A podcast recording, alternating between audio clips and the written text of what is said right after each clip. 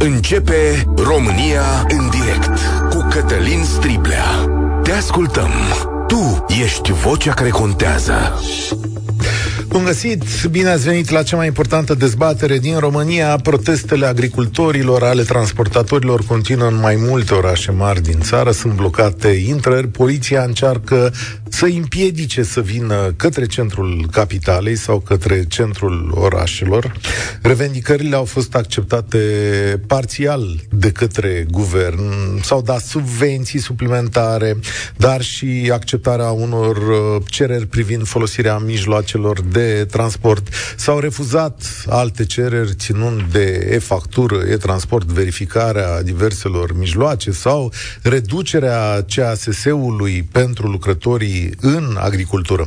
Uh, Mulți dintre agricultori spun că ceea ce se întâmplă astăzi, adică căderea pieților, se datorează războiului din Ucraina și cer controle stricte sau chiar interzicerea tranzitării grâului ucrainean prin uh, România.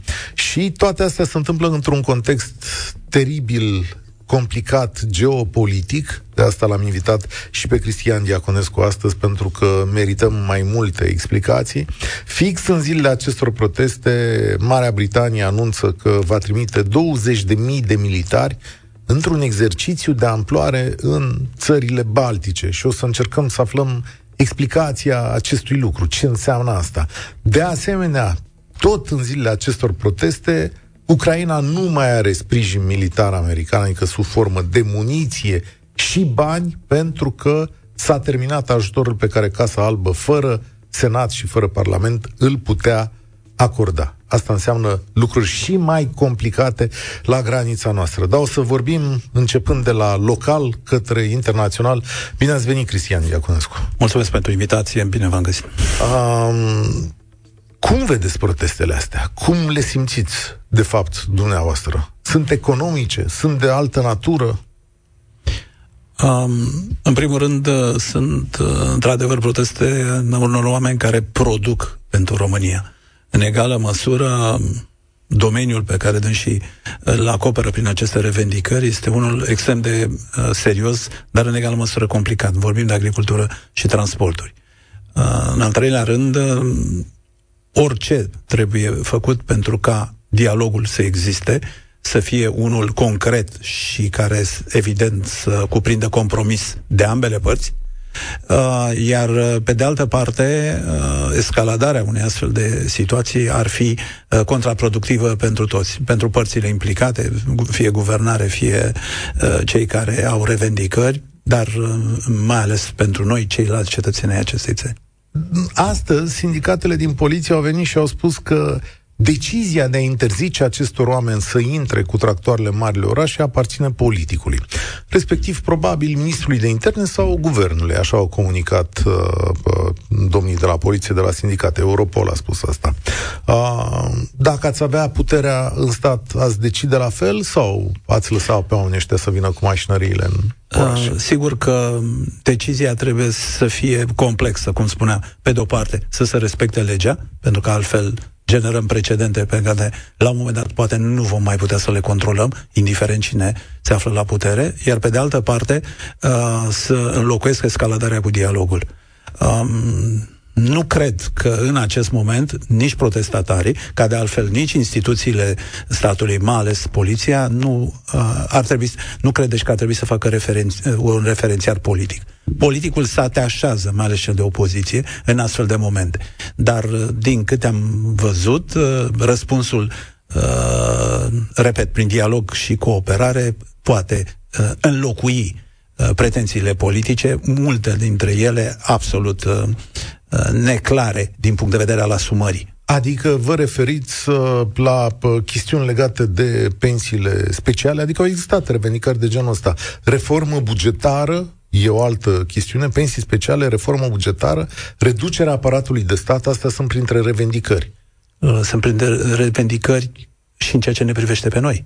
În mod evident, sunt uh, sublinieri în legătură cu disfuncții în ceea ce privește întregul uh, sistem nu numai de asistență socială, dar și în legătură cu diversele relații, începând de la fondurile europene până la uh, organizarea uh, legislației bugetare. Dar în acest moment, cred că, din punct de vedere al celor care protestează, esențiale sunt temele care țin strict de zona uh, în care dânsii sunt interesați. Uh, un fel de revendicare difuză care să genereze o disponibilitate punctuală a uh, guvernului, după părerea mea, e stranie. Sunteți de acord că ceea ce se întâmplă cu afacerile acestor oameni se datorează în cea mai mare măsură chestiunii ucrainene?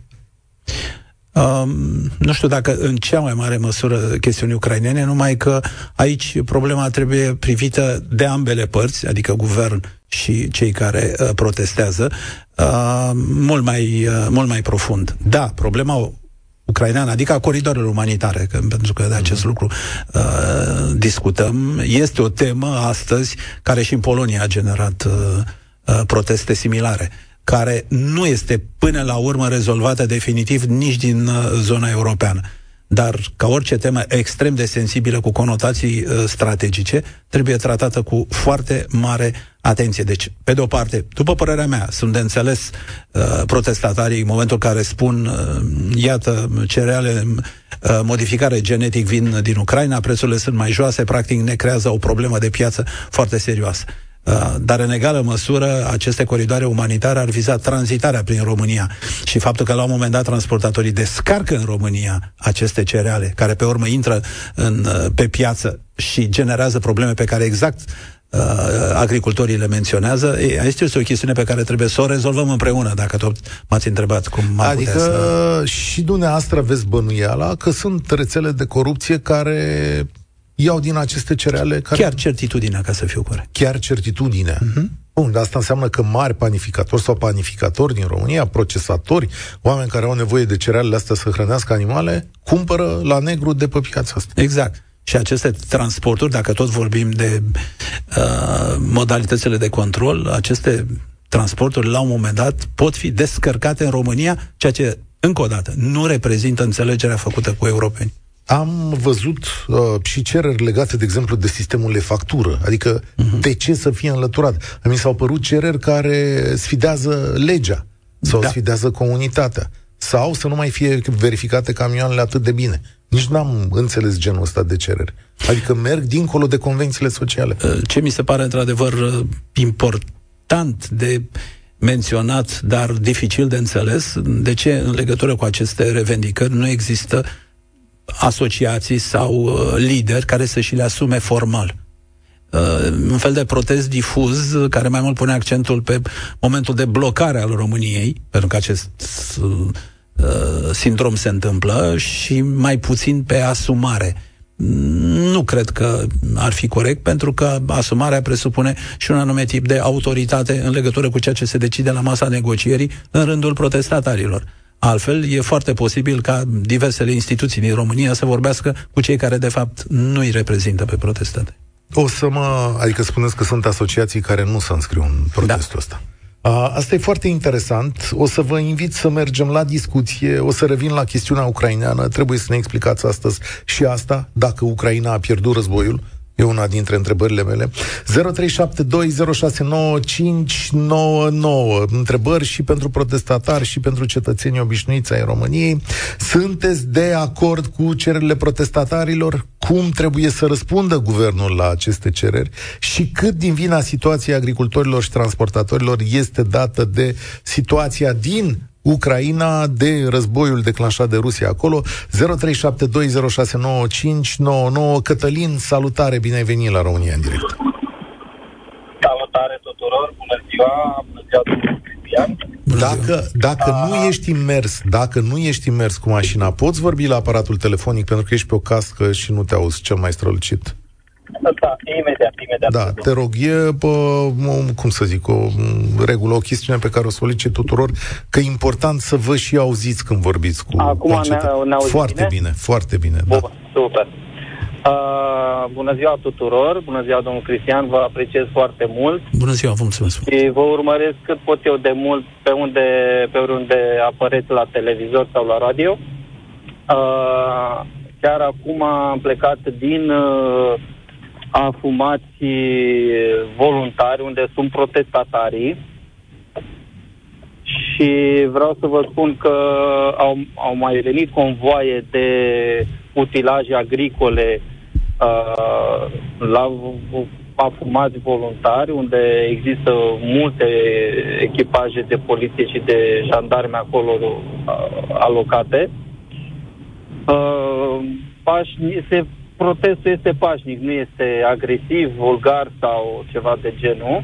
Uh, și ca să spun și tot părerea mea despre acest uh, protest sau manifest, din punctul meu de vedere, uh, este ceva normal să ca acești oameni să-și ceară drepturile și să poată să ajungă să vândă, să, să-și vândă marfa și să-și valorifice munca pe, pe un an de zile.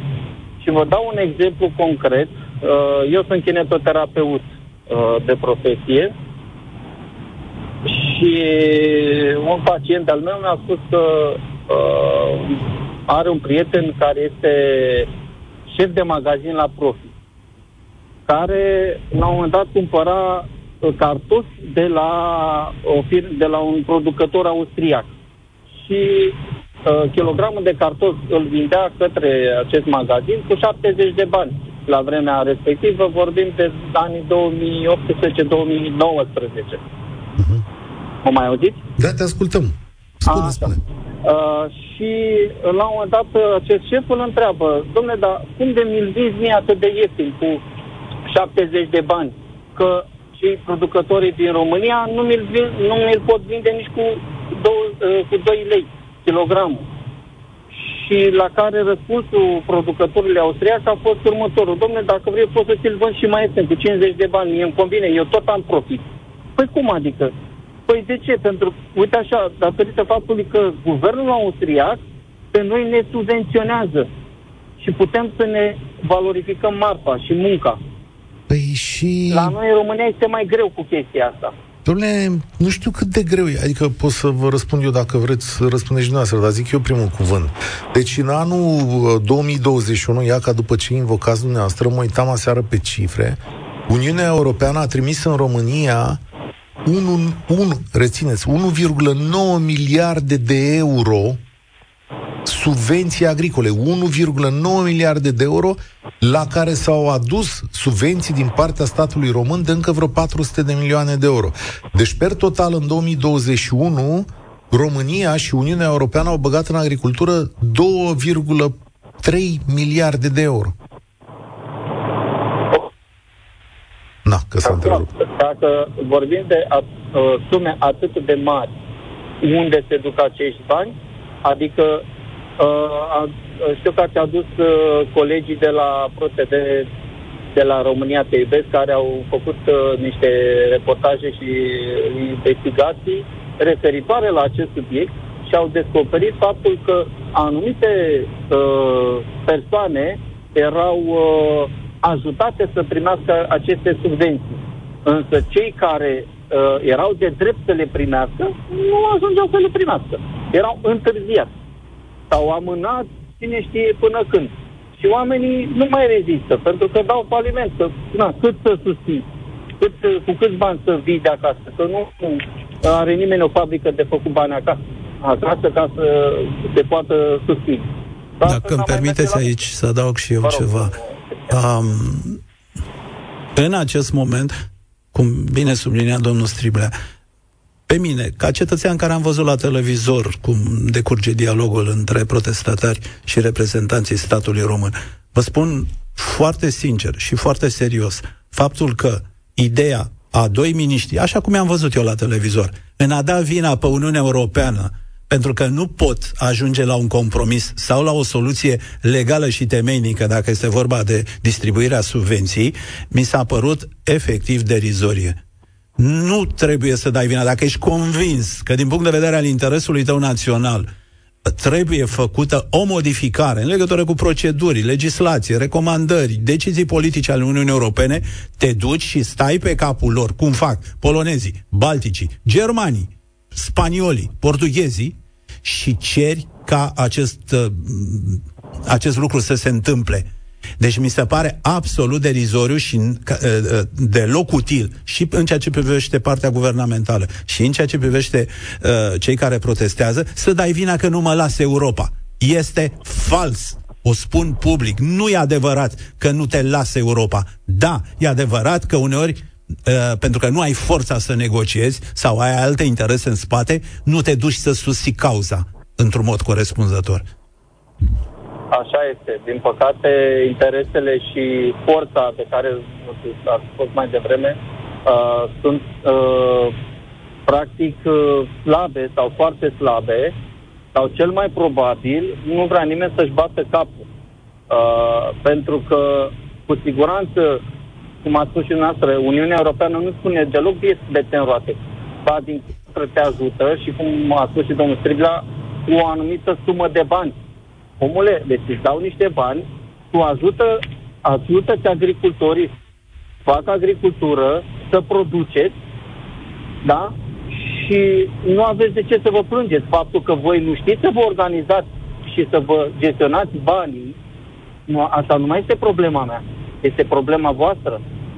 Și faptul că anumiți miniștri uh, uh, nu ajung la un compromis și la un consens și la o, uh, cum să spun eu, uh, uh, să ajungă la un numitor comun cu toată situația asta, uh, nu că este absurd, este proces, adică să faci o ambiție de asta uh, uh, că nu ești tu capabil să rezolvi situația, asta înseamnă că nu, nu ai ce să cauți acolo. Nu ești în stare, nu ești capabil. Lasă pe altcineva care este capabil să ducă la Întrebarea este, mulțumesc tare mult, Cătălin, uh, cu Cristian Diaconescu sunteți astăzi, întrebarea este dacă toate situațiile astea pot fi rezolvate. Că unele dintre revenică nu știu dacă pot fi rezolvate.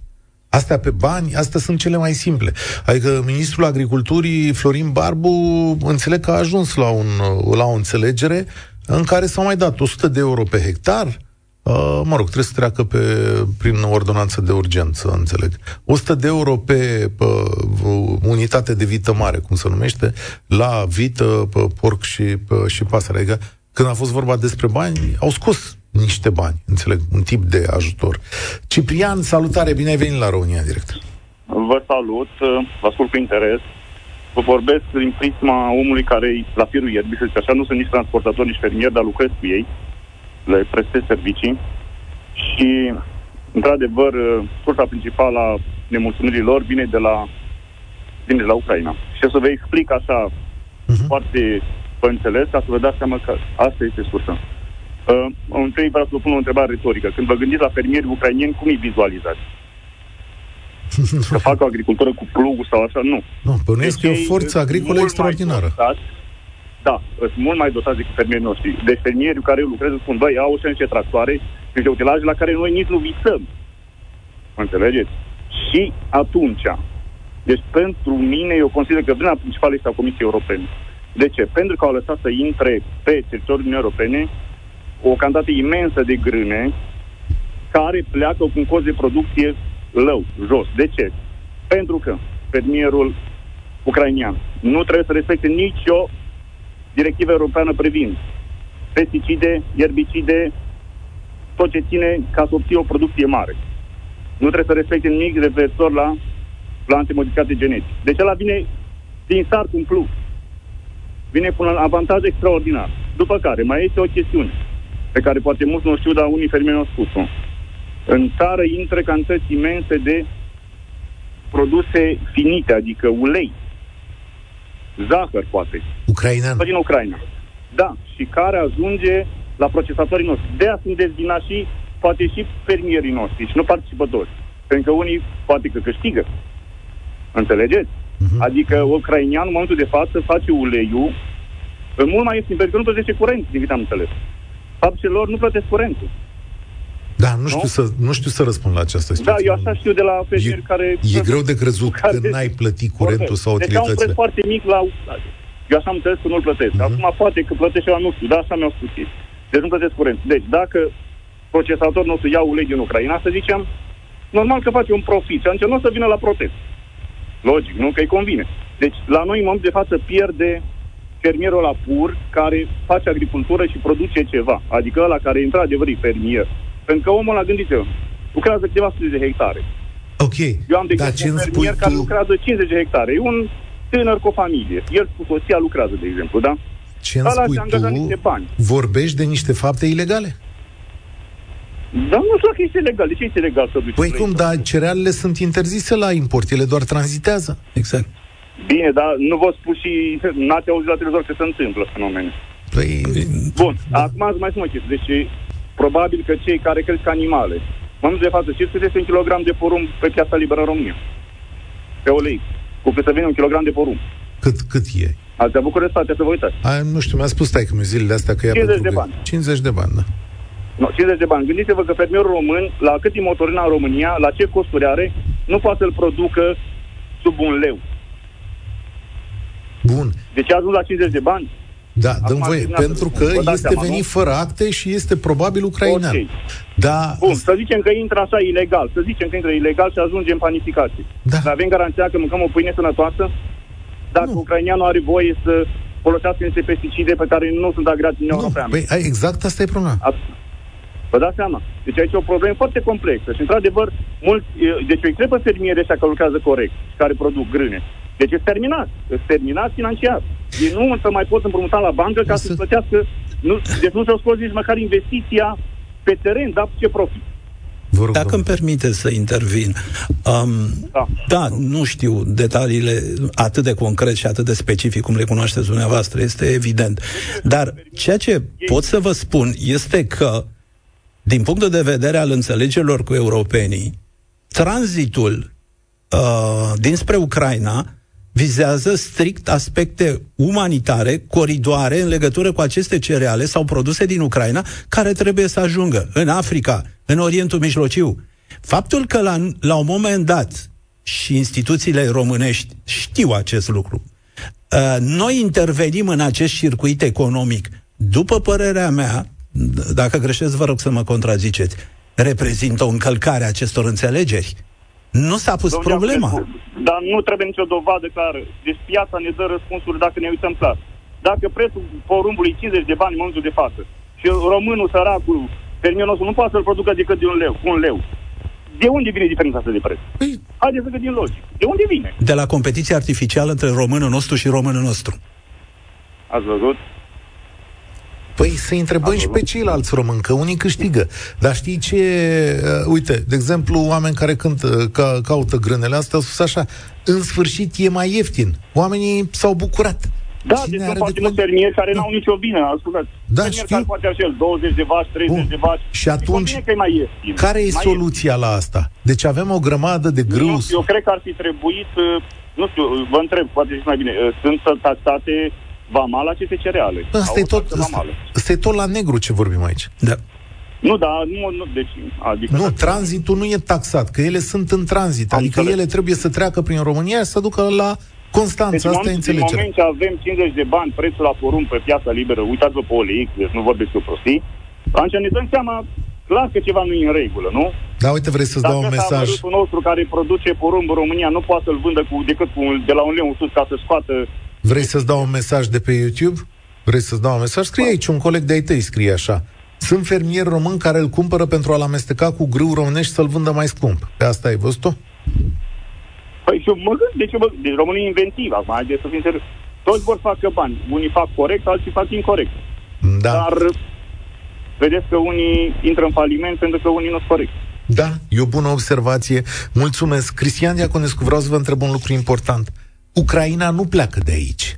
Și dacă nu uh, uh, pierde acest război, sau cine știe la ce înțelegeri se, se ajung, Ucraina va fi mereu un competitor pentru piața agricolă din România, un competitor uriaș care are o forță să ne sfărâme. Care e de fapt soluția pe viitor? Deci, Ucraina, într-adevăr, nu pleacă. Dacă nu o să se întâmple, dar discutăm în contextul uh, menționat de dumneavoastră. Federația Rusă ocupă Ucraina. În acel moment, competitorul, în, din punct de vedere al grâului, va fi Federația Rusă. Deci nu se va schimba nimic.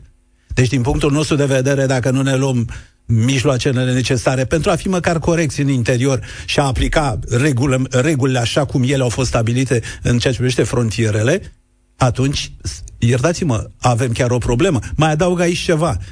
Acum de ce nu mă duc să discut Schengen terestru? Pentru că în ceea ce privește Schengen terestru, s-ar presupune că România, odată fiind în acordul Schengen, transportul terestru, mai ales cel legat de tiruri, de camioane, de tot felul de astfel de situații, și la sumă și statele membre Schengen. Când ei spun, prin fronte să întărim co- frontiera statelor membre Schengen aflate în această zonă, ei bine, apare și o asociere europeană, așa cum domnul înainte o spunea.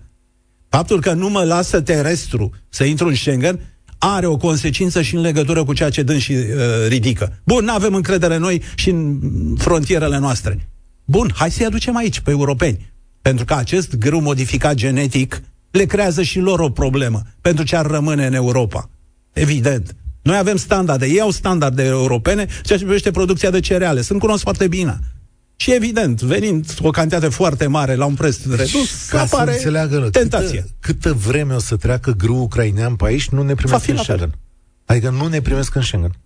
Păi nu, câtă vreme nu ne primesc în Schengen, o să treacă grâu ucrainean pe aici. Aha, ok. Bun. Dragoș, ești la România în direct. Salutare, salutare. Uh, aș avea câteva, câteva idei, uh, cumva să vă ridic la fileu și chiar câteva întrebări pentru domnul Cristian Diaconescu, pe care menționez că îl respect foarte mult. Vă mulțumesc mult. Um, între ele ar fi această tensiune socială și, practic, dacă avem o memorie nu doar de foarte scurtă durată, ne dăm seama că au crescut și taxele și că avem o taxare foarte mare în România. E un lucru pe care deja îl spune toată lumea și toată lumea îl simte. Salariile sunt impozitate aproape la jumate. Practic românul își face jumate-jumate cu statul și ține, ține în spate un aparat supradimensionat. Acum, decidenții, evident că dau din numeri, se uită în altă parte, au mai crescut un pic taxele, pensiile speciale deja au devenit un subiect din ce în ce mai discutat și totuși nu se întâmplă nimic. Întrebările mele pentru domnul Cristian Diaconescu ar fi dacă ia în calcul, dacă luați în calcul o posibilă ieșire de la guvernarea PSD-ului, cum am mai văzut în trecut, când ne apropiem de alegeri, lasă țara din mână și zic că stai un pic că nu mai e treaba noastră, să, să intre cineva înainte de alegeri, pentru că tensiunea socială este o tensiune reală, dar ea poate fi folosită într-un mod malefic. Mă auziți? Da, da, sigur. Încercam, lăsați deocamdată întrebarea asta, ca să răspundem una bun, câte una. Bun. Să iasă PSD de la guvernare când ești uh, la guvernare, mai ales într-o situație atât de complicată, ai o singură alternativă. Ori reușești să îți îndeplinești misiunea, ori nu. Uh, după părerea mea, dacă pe fundalul unei astfel de crize uh, un partid abandonează guvernarea, înseamnă că nu are cap, oamenii capabili să rezolve sau să acomodeze un compromis în, în ceea ce privește o astfel de criză. Deci, dacă fuge de la guvernare, înseamnă că nu știe sau nu poate. Da, e afectat, stați că stați să mai întreb eu, e afectat PSD de ce se întâmplă acum? De chestiunea asta? Adică... Nu știu, nu-mi dau seama. Uh, ideea pe care văd totuși că au abandonat-o, de ce mai văd și eu pe știri. Ideea de a dilata momentul dialogului, de a scoate întâi poliția în față și după aceea de a veni cu cei de, responsabili decizionali, da. pare să că nu este una uh, extrem de interesantă, chiar și extrem de oportună, pentru că această criză afectează o țară întreagă.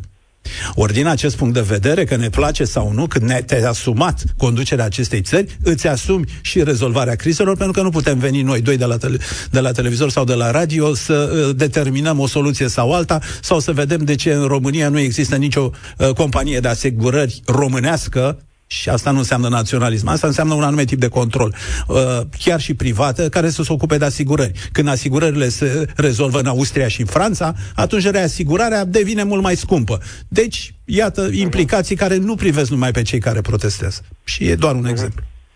Uh, tot, leg- tot legat de momentul ăsta, bănuiesc că știți că au fost 20 și ceva de percheziții pentru instigare la violențe, adică sunt oameni care au scris pe, pe Facebook mesaje de genul, domne, trebuie să punem mâna pe da, există, există, există o astfel de informație. Și au da. fost uh, arestați, uh, uh, adică nu neapărat arestați, cât uh, li, s-a făcut, uh, li s-a făcut o formă de dosar uh, penal. Da, există uh, cel puțin trei astfel de fapte. Înțeleg că sunt 24 de dosare penale pentru diverse încălcări ale ordinii în protestele astea.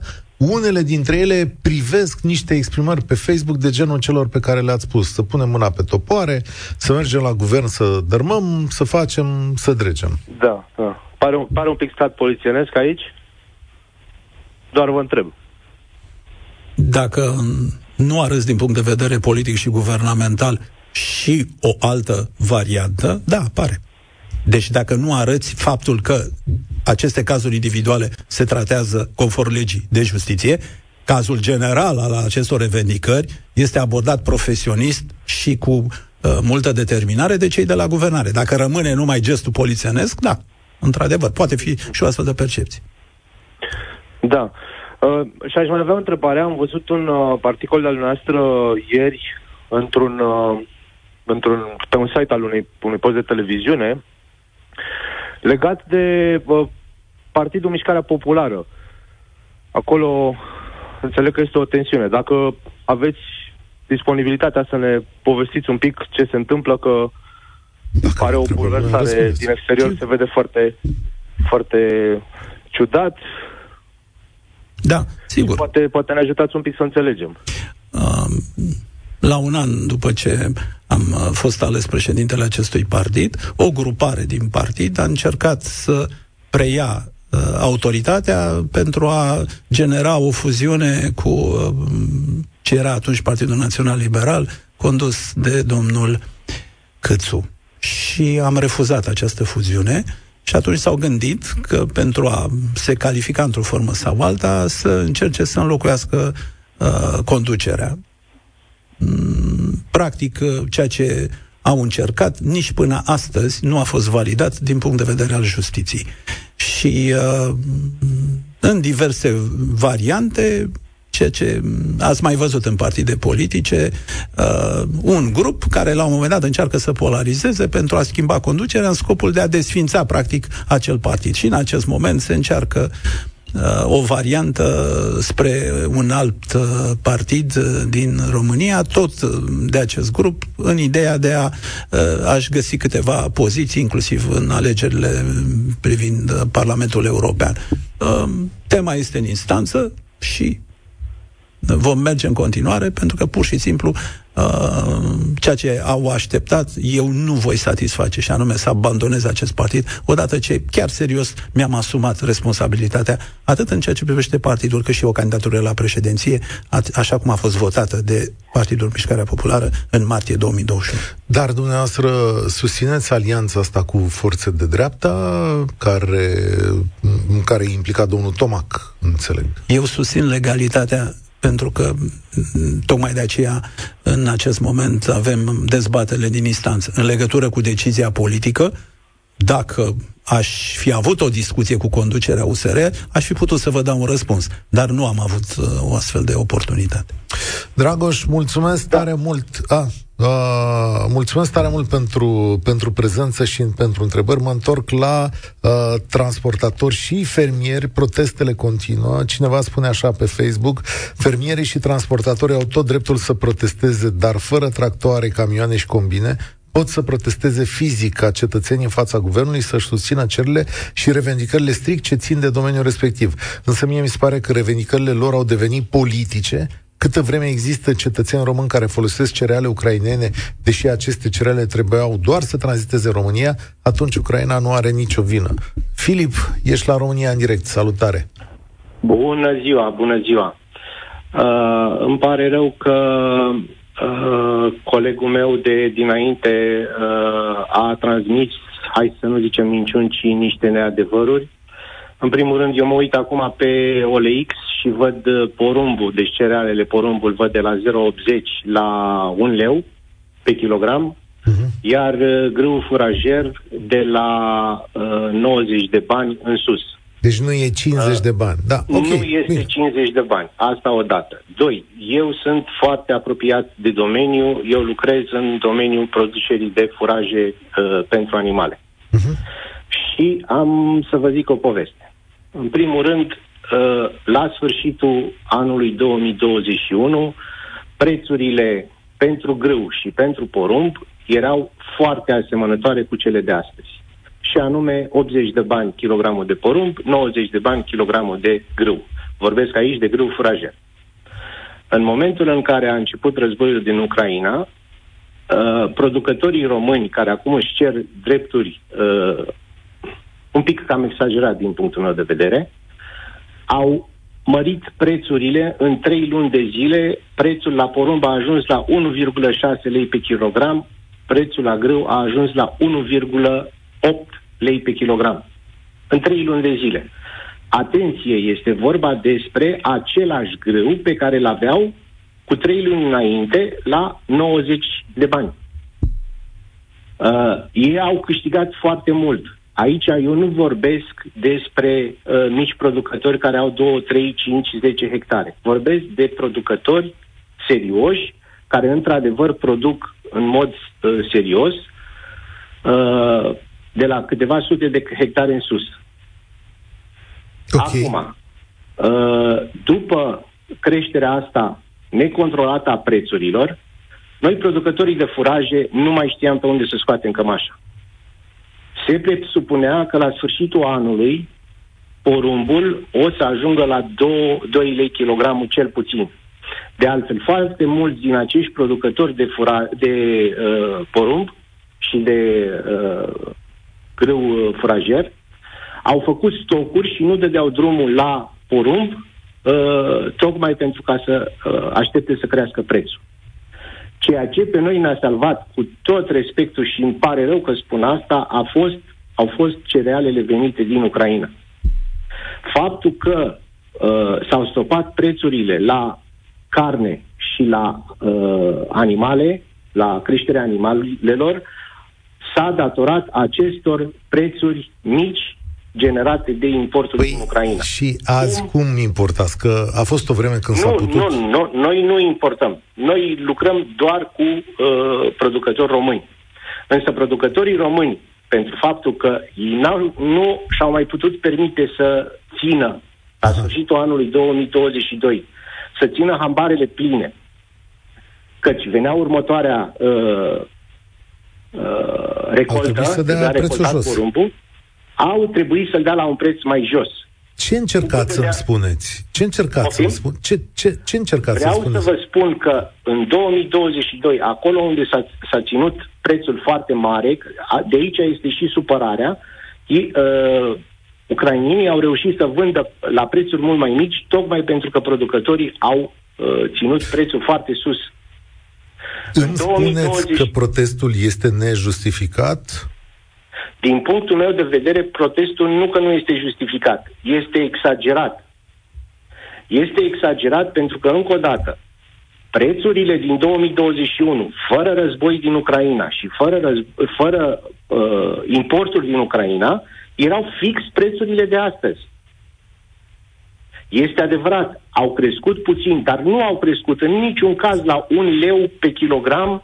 Uh, eu vă da, spun da. că un, un uh, producător, un producător serios care are uh, o producție la hectar, vorbesc de grâu, o producție la hectar de 7, 8, 10 tone de, uh, îmi cer scuze, porumb, 10 tone de porumb, câștigă dublu decât investește. Și atunci cine e în stradă? Cei care vor să vândă, din punctul meu de vedere, sunt cei care vor să vândă la un preț mult mai mare nejustificat. Ok, e, e o opinie, trebuie să o iau în calcul. Da. da, puteți să calculați. Eu vă spun foarte clar și puteți să calculați foarte simplu. În acest moment, bă, vorbesc de 2023... Ah, prețul, stați un pic. Preț... Stați, stați, da. stați cu mine la telefon că trebuie să iau publicitate, că e pe prețuri, da. Știu, îmi, cer, îmi, cer, îmi cer scuze, rămâneți acolo, vă rog, da, rămân. România în direct Cătălin Striblea la Europa FM Știți că din acest sezon România în direct e mai lungă. În fiecare zi mai lungă depășim în mod obișnuit ora 14. Filip, deci, protest exagerat spui al unor da. oameni care, de fapt, au pierderi dintr-un profit maximal pe care l-au înregistrat în ultimii ani. Exact, exact. Ei se așteptau la niște profituri foarte mari, probabil și-au făcut niște calcule de tipul ăsta, însă uh, calculele, calculele nu au, uh, au, nu au uh, ajuns unde au, și-au dorit. Doi, iarăși am văzut că se promovează peste tot că nu sunt bani suficienți din subvenții. Încă o dată, pentru cei care au 2, 3, 4 hectare, într-adevăr este greu. Însă pentru cei care fac ade- adev- cu adevărat agricultură, și anume cei care lucrează sute, ba chiar mii de hectare, aceștia știu foarte bine cum să-și maximizeze... Uh, Corporațiile din agricultură Sigur, nu vorbesc dau... de corporații. Da, nu fier, de fermele foarte mari o dau da. mai bine. Dar uite ce exact. zice lumea aici, că nu ați luat în calcul faptul că, de exemplu, doar motorina s-a scumpit semnificativ de la început. În acest moment, 2023, că asta încercam să vă spun, cu toate scumpirile, uh, nu uitați că și motorina este subvenționată, în parte. Cu toate scumpirile, costurile pentru cultivarea unui uh, hectar de porumb, se, fără uh, irigare, sunt undeva la 5.000-5.500 da. de lei. A, acum s-au prins liniile telefonice, să știți. Acum o să fie o grămadă Eu, de oameni care te contrazic. Da, asta e convins, regula jocului. Știu. Uh, uh, eu mi-asum chestiunea asta. Uh, foarte mulți știu uh, uh, cei care sunt destul de aproape de, de domeniu știu. Sunt foarte mulți care spun, domne, uh, eu n-am cum să-mi uh, uh, acopăr cheltuielile dacă produc 3 sau 4 tone de porumb la hectar. Sigur că da. Dacă produci 3-4 tone de porumb la hectar, este clar că nu ești eficient. Sunt foarte mulți uh, care produc 10, 12, 15, ba chiar depășesc dacă și irigă. Deci pentru, pentru okay. uh, porumbul, de, porumbul boabe la hectar irigat, fără 10 uh, tone la hectar nici nu se poate discuta. Mulțumesc pentru precizări. Uh, e o posibilitate. S-ar putea să fie doar un corp de oameni, domnule Diaconescu. Să fie exact nișa asta a producătorilor mai mici. Pentru mine este o neclaritate ca să dau un răspuns cât se poate de concret. Acum, protestatarii cine sunt? Oamenii care lucrează pe tractoare sau pe, pe camioane sau cei care au... Sunt patroni. Patroni? Aia aici putem răspunde. Sunt patroni. Bun. Uh, da, și eu bănuiesc, pentru că, mă rog, acciza la combustibil nu cred că e... O cere tractoristul. Exact. Da. Ei bine, dacă aceștia sunt, uh, sunt convins că până în acest moment au avut discuții repetate cu ministerele de linie în legătură cu aceste subiecte. Nu am auzit că aceste revendicări au fost susținute uh, intens și sistematic de-a lungul unor discuții care nu neapărat trebuiau să fie publice, pentru că pare ceea ce vedem astăzi un deznodământ, un fel de uh, finalizare a unui proces care, în mod normal, într-un stat uh, democratic și funcțional, ar fi trebuit să existe. Aceasta este prima discuție în legătură cu accizele sau cu subvenția pe care o au uh, uh, reprezentanții acestor asociații cu Ministerul Agriculturii? Până acum nu au mai discutat de acest subiect? Care a fost poziționarea guvernamentală a statului? Pentru că Ministrul Agriculturii, fără Ministrul Finanțelor și Ministrul Justiției, nu poate lua nicio decizie, ca lucrurile să fie cât se poate declare, din punct de vedere legal. Și povestea cu vaccinurile reprezintă un da, vă referiți la dosarul penal. Exact. Bogdan, salutare, ești la România în direct. Mulțumesc pentru răbdare. Bună ziua. Um, da, eu sunt uh, un fermier din județul Prahova. Lucrez undeva la 230 de hectare. Așa. Acum ce să spun, cu protestul ăsta, într-adevăr, colegii mei au dreptate în mare parte. Sunt și unele cerințe care, într-adevăr, uh, poate sunt exagerate. Dar tu protestezi ca să înțelegem. Uh, din motive pur personale n-am putut merge la... Am protest. înțeles, da, susții sau ca să știm Da, unde ești cu gândirea, da. Da, ok. da, da. Ce se întâmplă? Noi uh, concurăm într-o piață în Uniunea Europeană, în care subvențiile sunt uh, mult mai mari, dar nu, nu asta ne afectează în, uh, în mare parte. Noi, subvenția de bază, la noi, subvenția de bază e undeva la 97 de euro, da? Uh, ca să mai luăm ceva peste undeva la 58 de euro, trebuie să îndeplinim niște condiții foarte stricte. Să lăsăm ceva pe loagă, să punem uh, um, niște plante pe care să le întoarcem uh, după, după 8 săptămâni. Deci sunt niște cheltuieli în plus. Iar dacă tragem linie, aproape că ar trebui să renunțăm la această subvenție de 58 de euro, pentru că uh, s-ar putea să ieși un minus, dacă mă înțelegeți. În fine, dar putem fi competitivi și cu um, această subvenție. Dacă Sunt Așa, în mulți fine. bani care intră în agricultură. Hai să spunem pe șleau. Adică e cel mai susținut Da. domeniu de Europa și de Exact. România și, uh, și în toate cea mai Europa mare la pro- fel. Da, cea mai mare problemă care este? Deci, cu acest 97 de euro, poate să... Deci, nouă, chiar dacă ne-ar tăia subvenția, am putea să supraviețuim oarecum. Problema e alta, inputurile. Avem impresia că cineva profită de această situație cu războiul. Inputurile s-au scumpit și de trei ori. Ok, Da. inputuri înseamnă... Un, vă dau uh, un, sim, un așa. simplu, un simplu uh, exemplu la un erbicid pe care eu îl foloseam uh, în primăvară pentru uh, floarea soarelui. Anul trecut l-am cumpărat cu 55 de lei plus TVA și anul ăsta mi l-au facturat cu 157 de lei plus TVA. Aceeași substanță, același erbicid. Sunt de acord, da, e inflație, e inflație peste tot, asta pare ieșită din comun, e adevărat. Da. Și tu ai de plătit ierbicide, îngrășăminte, combustibil, uh, mă rog, toate s-au adunat.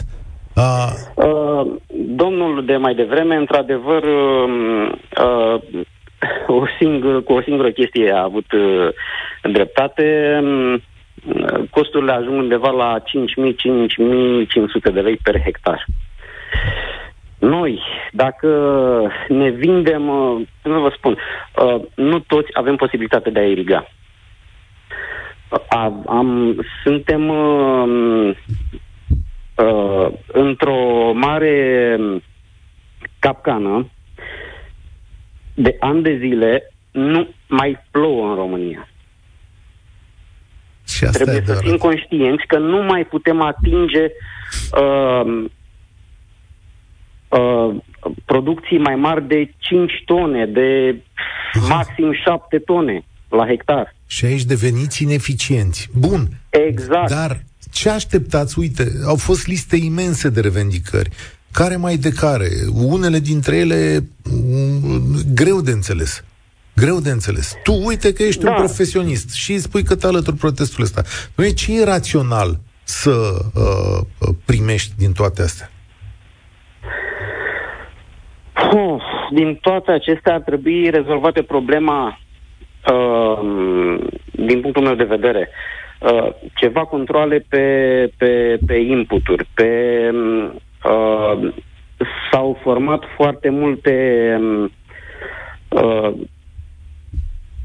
în, uh, deci în piață um, sunt foarte mulți samsat, să zic așa, sau nu știu, s-au creat foarte multe firme care cumpără cereale la prețuri derizorii. Într-adevăr, noi ne vindem uh, marfa pe... Uh, există o bursă, da? Da. Nu noi scumpim cerealele sau le ieftinim. Le vindem conform bursei, eu știu, Matif, uh, Cea de la Paris, cea de la Chicago, sunt multe, da. da, da, da, da, da. da. Uh, noi nu mai putem fi competitivi dacă ne cumpărăm îngrășămintele la de trei ori prețul pe care îl cumpăram când ne vindeam marfa cu aceeași uh, cu Poate preț. guvernul să facă ceva în sensul ăsta?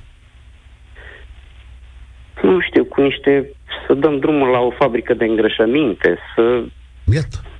Da. Ceva de gen. Aici e o intervenție. Spunem, la RCA, unde iarăși e o piață privată, e realist să le ceri oamenilor ăstora să-și uh, plafoneze RCA-ul la cât vreți voi, la 1000 de euro? Sincer să fiu, da, ar fi realist pentru că Cine acoperă? Acum se... Eu știu că vă ajută, dar cine acoperă pierderea?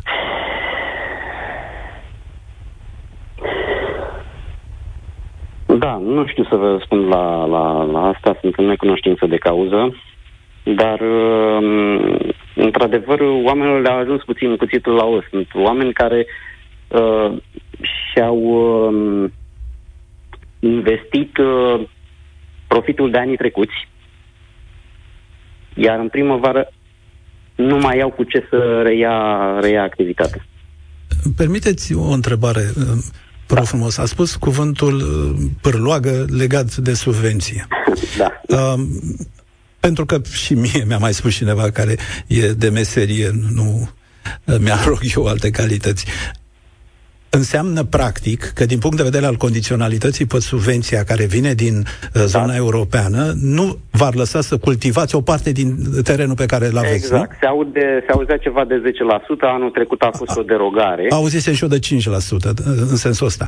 E, ce vreau să vă spun? Că aici da. ar putea fi o responsabilitate a celor care negociază cu europenii, pentru că situația da. terenilor cultivabile din România nu e echivalentă cu cea din Olanda atunci când ne exact. uităm la repere da, de da. mediu, de exemplu. Da. Sau Ungaria, da. ca să nu se supere Nu suntem bine... Uh, uh, nu suntem bine, uh, cum să vă spun, uh, nimeni nu ne susține la Bruxelles. Exact. Nu, nu, V-am luat acest exemplu pe care îl cunosc, uh, bănuiesc că sunt mai multe de, de acest tip. Da, da.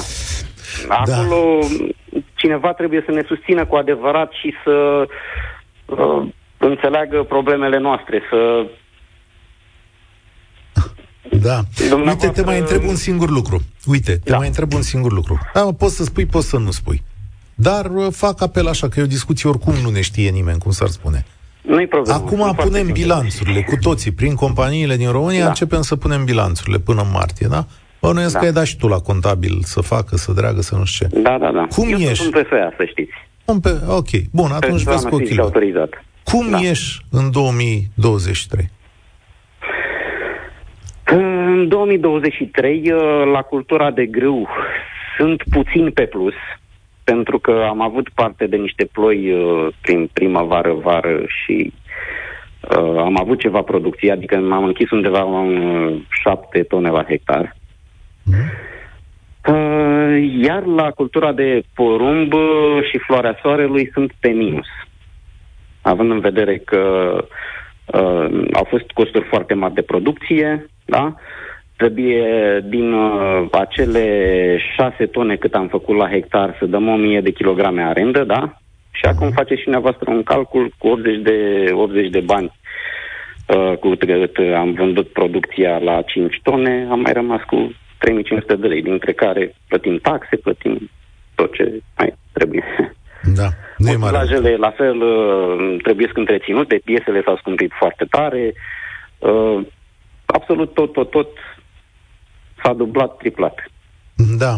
Mulțumesc tare mult pentru sinceritate. Ăștia-s banii, 3500 la, la hectar. Bănesc că nu-i, uh, nu-i mare afacere și bănesc că și munca e multă.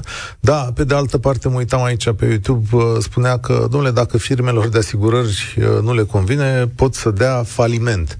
Păi nu pot să dea faliment printr-o hotărâre a statului care îi obligă să plafoneze niște prețuri. E, e o nebunie asta. Uh, stați un pic pe fir. Cristian Diaconescu, am promis că îl explicăm oamenilor astăzi. E important de răspuns la întrebarea asta de context. Joi, când v-am sunat pentru emisiune, Statele Unite au anunțat că uh, a oprit ajutor, adică nu că l-a oprit, nu mai e ajutor pentru Ucraina. Și voiam să vă întreb așa, dacă Statele Unite nu livrează arme și bani ucrainenilor, ce se întâmplă?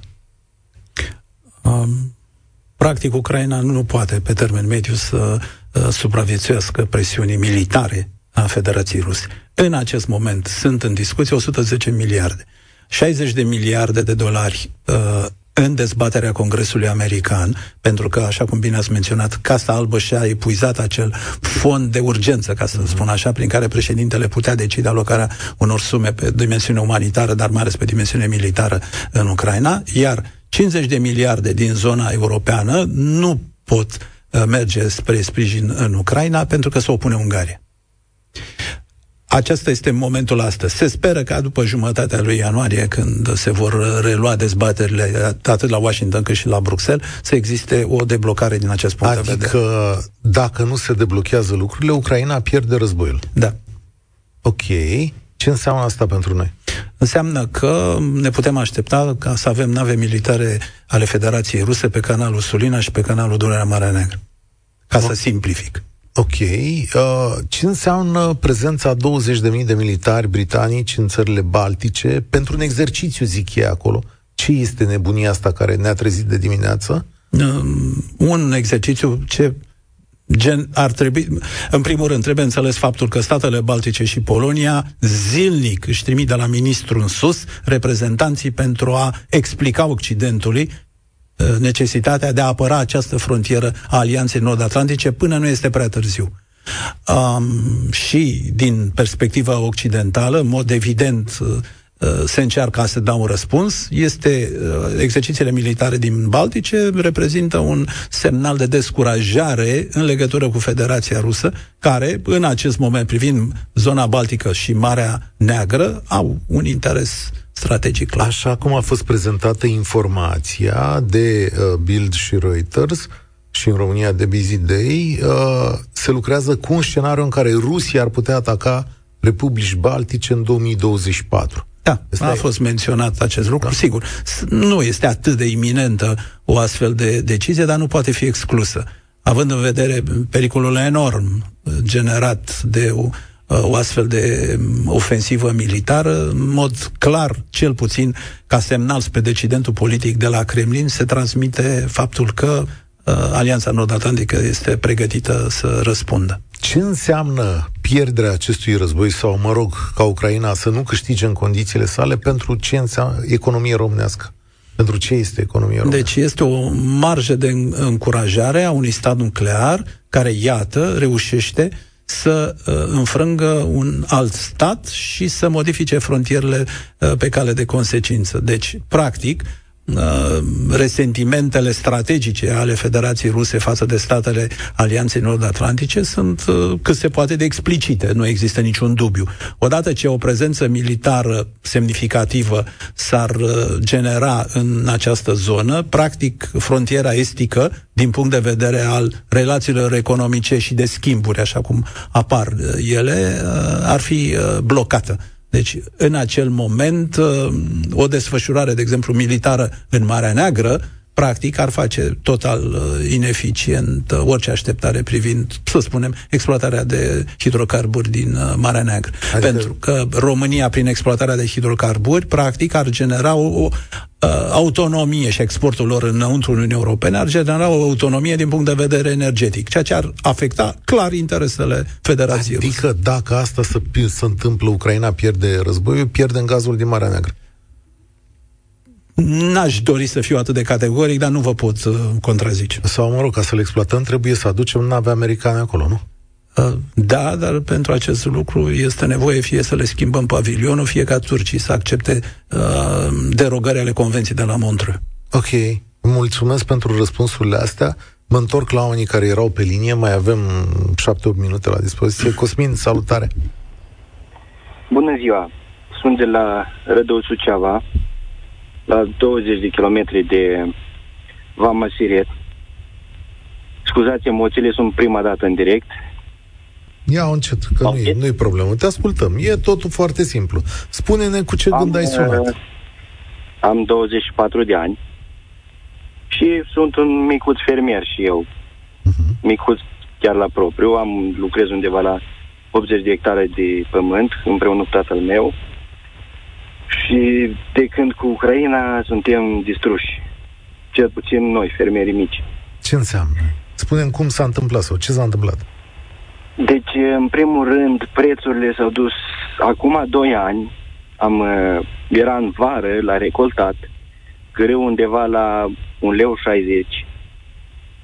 Iar anul acesta și anul trecut am vândut greu cu 80 de bani, am negociat cu toate bazele de colectare de cereale de aici din zona la noi, mai mult de 80 de bani, spuneau, cum să-ți dau mai mult de 80 de bani dacă eu îl iau cu 70 de bani din Ucraina? Păi cum îl lua? Că e interzis, acum e interzis, cel puțin acum e interzis. Cum îl lua din Ucraina? Deci credeți-mă că deci mergeam în bază, vedeam camioane cu număr de Ucraina încărcate peste capacitatea maximă, abia trăgeau motoarele la, la capurile tractor. Adică... Deci, credeți-mă că era... Cine, adică cineva a încălcat legea. Exact, exact. Deci legea se încalcă, calea ferată este aici, este cale ferată, se cară cu, cu vagoanele, se descarcă direct din vagoane, fără nicio, nicio restricție, nimic absolut. Mă iertați că intervin. A spus se descarcă. Cine descarcă? Uh, traderii, cum le spunem noi aici... Adică românii, traderii noștri, da? Exact, Am exact, înțeles, românii am noștri. înțeles. Bineînțeles, cu ceva, probabil, cu ucraineni împreună, făcut Și cu instituțiile întorcând capul. Din România. Exact, exact Mm, aceeași, a- acest lucru vreau să menționez. Și de când cu problema asta, credeți-mă că trebuie să punem bani acasă. Deci eu iarna, acum în loc să fiu cumva, am timp liber și în loc să fiu în vacanță, trebuie să stau să repar utilaje, să repar la colegi, să repar la prieteni, să fac un ban ca să pot să încep campania de primăvară. Pentru motorin am nevoie de bani, pentru îngrășăminte, pentru sămânțuri, pentru erbicide, care toate s-au dublat. Da. Anul trecut, vă spun, anul trecut era o canistră de ulei, deci de 20 de litri, care am nevoie la un schimb la doar un singur tractor, era undeva la 350 de lei, o canistră de 20 de litri. Acum, anul ăsta, e 700 de lei cu reducere. Ascultă o secundă, din câte îmi povestești, principalul lucru pe care îl poate face statul român pentru tine astăzi, ministrul agriculturii, ministrul de interne, ministrul finanțelor, este să aplice legea și să împiedice pe români, pe traderii români, sau să-i spui tu pe oamenii care fac comerțul ăsta, să mai ia grâu și cereale ucrainene. Deci asta... Exact. Exact. Păi, uh, cererea asta n-am. Adică am văzut-o într-un fel, e cu uh, e sigiliu ăla. Dar nu înțeleg de ce statul român nu-și face treaba acolo. Adică pentru mine e surprinzător, mai ales în zonele astea de frontieră, unde e clar că e inputul cel mai mare de, de cereale. Deci, credeți-mă că nu spun povești sau nu, Nu, te spun... cred, uh, tocmai, că te cred. Dar voi, acolo, fermieri români care sunteți în situația asta, că nu ești singurul, sunt mai mulți, v-ați organizat să vă duceți la autoritatea locală, la prefect, la președinte de Consiliul Județean, la cine mai e acolo să spuneți, băi, ne omoară ăștia? Deci, degeaba mergem. Degeaba De ce? mergem. Astea sunt, din cauza că sunt funcții puse pe file, cum se spune, sunt, uh, se ajută unul pe altul, e normal treaba asta în România și degeaba. Pe noi, pe fermieri, nu ne ajută. Deci putem să mergem as- astăzi pe grupurile de, chiar acum, din păcate nu pot să fiu la protest astăzi, Mhm. nu am fost zilele astea până astăzi, am de gând mâine să fiu alături de colegii mei, la protest în Vama Sirie, din câte pe grupurile ce s-au dat, astăzi este blocată Vama total, ieri a fost blocată Vama total, Uh, deci am de gând să fiu și eu împreună cu colegii, uh, dar vă spun, uh, în, în situația de față nu avem ce face. Putem să blocăm Vama, credeți-mă, tot anul și nu o să rezolvăm nimic. Pentru că revenim la ceea Pentru ce că spuneați statul voi. nu ne ajută. Corupție. Pentru Exact, că corupție. corupție și furt, ceea ce am spus de un milion de ori. Nu e cât, da, ucrainienii sunt în situația lor disperată, dar nu e vorba că Deci- ne-o fac ei cât ne-o face corupția noastră. Exact. Deci noi suntem distruși aici în zonă la noi. Deci credeți-mă, anul ăsta am putut să mă refac puțin din cauza că Dumnezeu ne-a dăruit ploaie la timp. Am avut producții, deci undeva la greu, am avut undeva la 7500 de kilograme la hectar la porumb am avut undeva la 9.500-10.000, la floare am avut undeva la 4.500 până în 4.500. Au fost, depinde de parcele și teren. Dar, uh, dar anul viitor n-ai de unde să știi cum va fi vremea. Anul Poate... viitor nu am de unde să știu. Irigații, nu avem posibilitate în zonă la noi, deci eu am, mi-am luat pe bani personali toate utilajele, nu m-a ajutat nicio bancă nimic. Uh, am propus doar la o bancă, am mers să cer un prumut în toamna aceasta pentru motorină și a spus că nu-mi dă din cauza că situația fiind prețurile și așa, au spus că nu mă pot ajuta pentru motorină și au trebuit să fac împrumuturi pe la prieteni, părinți, bunici, să pot și... să-mi iau motorină pentru arătură din cauza că a fost secete și am avut foarte multă nevoie de motorine, am arat foarte greu și asta a fost situația. Și în primul rând, corupția e mare. România nu știu ce o să se rezolve, dar sperăm. Totuși, sperăm. Mulțumesc că ai sunat. Asta e foarte important pentru că arată cum e situația de fapt pentru foarte mulți dintre fermierii mici. Robert, știu că ai stat acolo, o să tragi concluziile astăzi. Salutare! Da, bună ziua! Mulțumesc, nu avem mult timp la dispoziție, așa s-a întâmplat astăzi, te ascult. Încerc să fiu cât mai scurt posibil. Uh, sunt un fermier din uh, județul Brașov, lucrez undeva la 200 de hectare și uh, am dorit să intervin astăzi, măcar să le explicăm oamenilor că ceea ce vor fermierii nu sunt gratuități. Și dacă îmi dați voie puțin să vă explic scurt și la obiect, pe date cât mai exacte, uh, pentru a cultiva un uh, teren în România, o medie pe hectar, depinde mm, normal de cultură, dar să știți că de la A la Z te costă undeva la 7500 de lei pe hectar. Okay. Asta însemnând tot ceea ce are de plătit un fermier de la 1 ianuarie până la 31 decembrie, da? Și de încasat cât încasezi? Bun, haideți că vă spun eu acum. Uh, la o producție de 8 tone, cât m-a ajutat Dumnezeu să obțin în Brașov, Uh, vi se pare probabil extrem de mult, dar gândiți-vă că o medie pe România vă garantez că este sub 4 tone. Okay. Deci la noi a fost absolută excepție. A fost da? un an de excepție. Cât ai luat? Bun. La 8 tone, eu sunt fermierul care sunt dispus să vă pun pe masă toată contabilitatea. Dar te cred, să vadă nu, toată nu e problema. Nu, te Bun. credem, că doar nu... Am luat, am luat 85 de bani pe kilogram, pe kilogramul de grâu, da? Uh-huh. Asta însemnând că mi-am recuperat 6800 de lei din producție.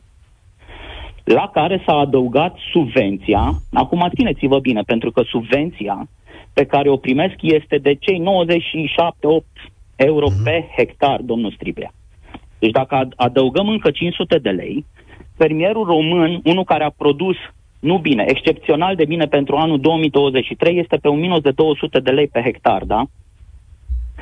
Uh, nu știu dacă vi se pare asta normal. În condițiile în care în 2022 am avut aceleași uh, cheltuieli pe hectar, dar a fost un preț mai mare la grâu.